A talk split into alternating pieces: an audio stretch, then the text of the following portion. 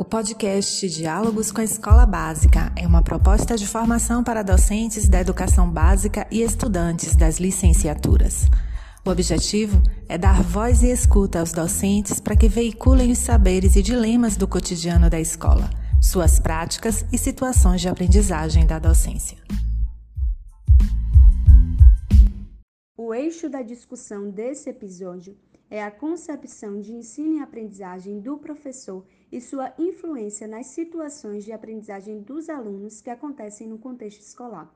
Esta é uma reflexão a partir das nossas vivências de estágio supervisionado nos anos iniciais do ensino fundamental, no primeiro semestre de 2022. Olá, nós somos Lécia Carneiro e Tatiele Nascimento estudantes do curso de Licenciatura em Pedagogia da Universidade Estadual de Feira de Santana.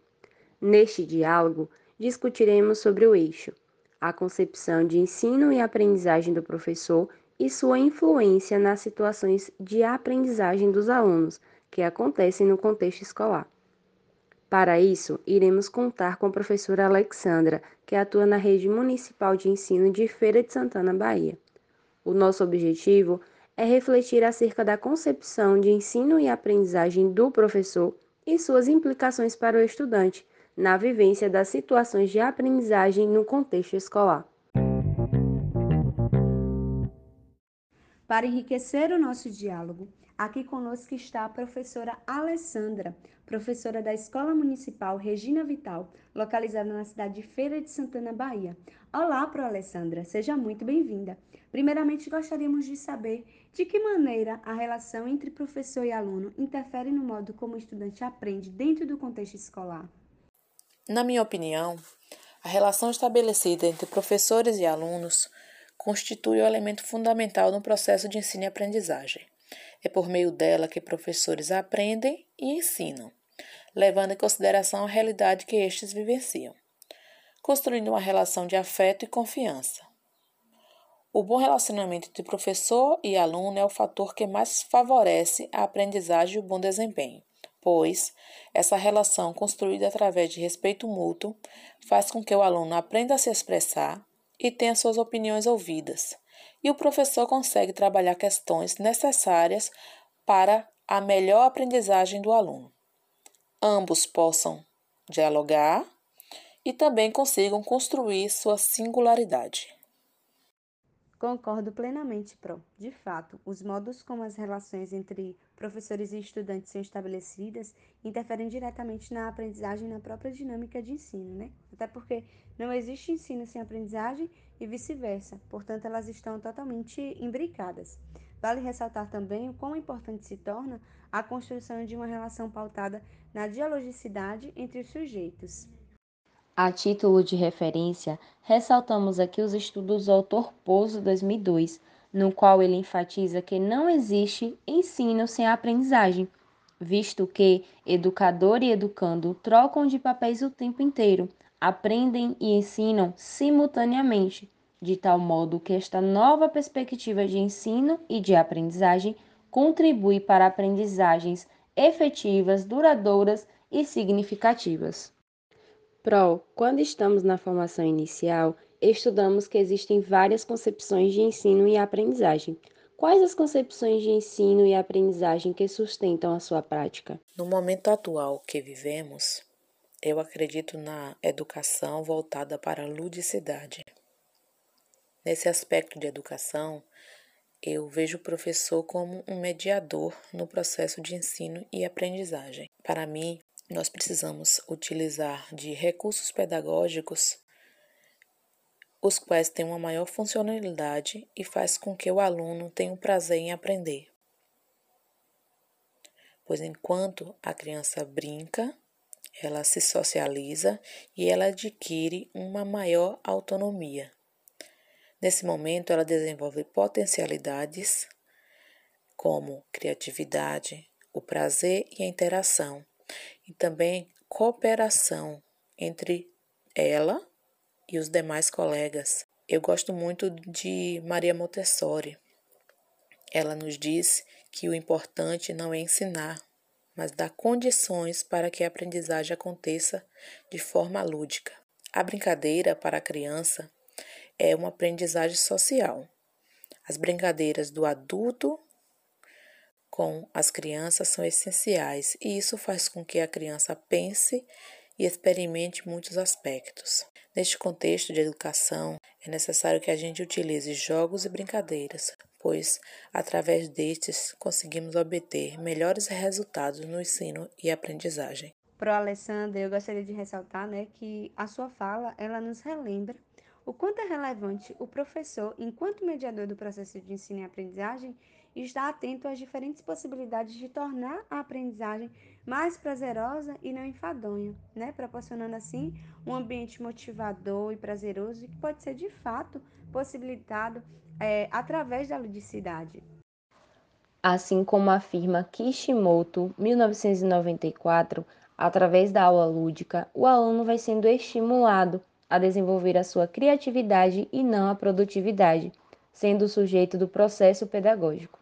Por trás de toda a sistematização de uma atividade dinâmica e lúdica, a proposta da brincadeira passa a ser mais interessante e a concentração do aluno também fica maior, assimilando assim os conteúdos com mais facilidade e naturalidade. Ademais, percebemos através de sua fala que a concepção de ensino se aproxima do que Paulo Freire 2005 nos chama atenção, né?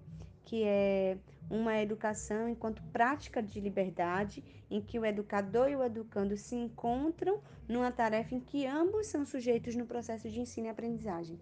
O educador ainda desenvolve né, um olhar atento com a forma que os alunos se posicionam frente às atividades, considerando suas necessidades e direitos, o que com certeza permite ao profissional a própria reflexão das atividades pedagógicas que são propostas, né, que são desenvolvidas.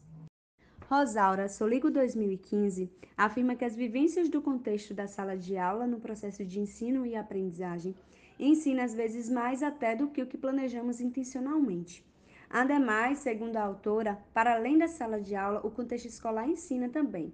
Você concorda com esta afirmação? Por qual motivo? A escola é um espaço de conhecimento, de interação e de troca de informações. Tudo que nos rodeia nos transmite algum aprendizado.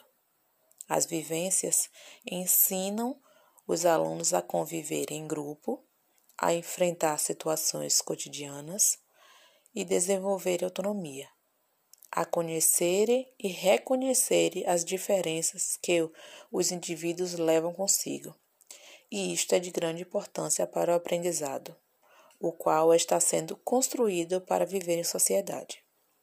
Mas, para mim, eu acredito que o aprendizado das vivências em sala de aula é tão quanto importante como os conhecimentos adquiridos através dos planejamentos intencionais, pois eles se alinham, levando o educando a ter um aprendizado enriquecedor. Importante sua colocação, Pro. E aí, a partir da sua fala, podemos refletir sobre o contexto escolar como um todo, que implica na responsabilidade de pensar este espaço para além de quatro paredes e compreender a importância da estrutura, das relações e das vivências que são postas neste espaço. Para além do que se pode propor intencionalmente que seja resgatado pelo aluno de maneira subjetiva, existe também a possibilidade destes alunos aprender a partir de situações não intencionais, como um diálogo inusitado com o colega, as atitudes de um adulto para com a criança a partir de uma situação de conflito, da relação família-escola, pois, parafraseando o Soligo, tudo que não é processo formal de ensino e aprendizagem que tem lugar na sala de aula também educa. Para finalizarmos, há situações de ensino e aprendizagem que acontecem no contexto escolar para além das atividades pedagógicas planejadas. Você poderia falar como isso é vivenciado em sua sala de aula? Na sociedade, é importante sempre ter uma relação cordial com os indivíduos. Necessita-se olhar além do que os olhos podem ver e ensinar os alunos a pensarem sobre o mundo e a sociedade na qual estão inseridos, levando-os a reconhecer diferenças e discriminações, dar subsídios aos alunos para enfrentarem essas diversidades da vida demonstrando respeito uns pelos outros. Para tanto, na escola é necessário ainda mais Precisa-se dialogar e aprenderem que necessita-se de união, que conviver em grupo é tão importante ou mais do que desenvolver-se individualmente. No âmbito educacional, é importante apresentar diferentes culturas para que os alunos desenvolvam sua própria identidade e adquiram o respeito pelos demais, aprendendo valores, desenvolvendo ética, ao qual será parte da vida de cada um. Exatamente, Pro. Bem como nos diz Saviani em 2008, o currículo, além de ser um conjunto de conteúdo das disciplinas, existe um currículo oculto que vai se manifestando através das relações entre professores e alunos, bem como a senhora citou em sua fala. Tudo aquilo que envolve o aprendizado do aluno, as didáticas, as avaliações, contribuem para o seu desenvolvimento e, embora não tenha sido planejado, são aprendidas. Assim, acredito que as situações de ensino e aprendizagem elas se materializam no acontecer da sala de aula, nas histórias que os alunos nos contam, nos episódios que ocorrem durante uma tarde. E precisamos, com certeza, ter um olhar pedagógico, humano, para lidar com todas essas situações. Chegamos ao fim do nosso podcast.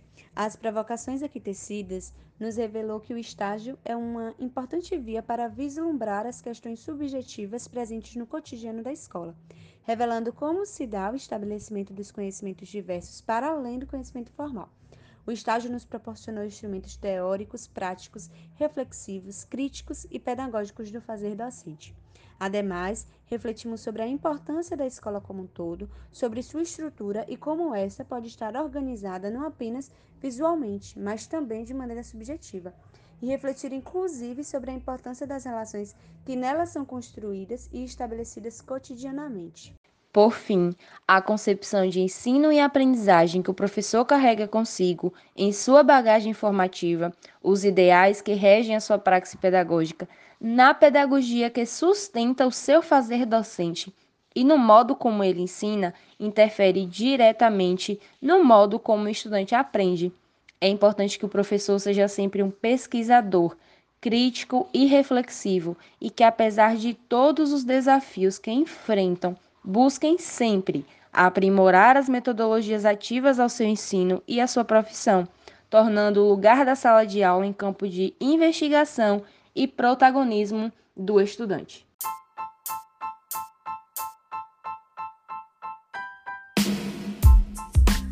Então é isso, chegamos ao fim de mais um episódio do Diálogos com a Escola Básica.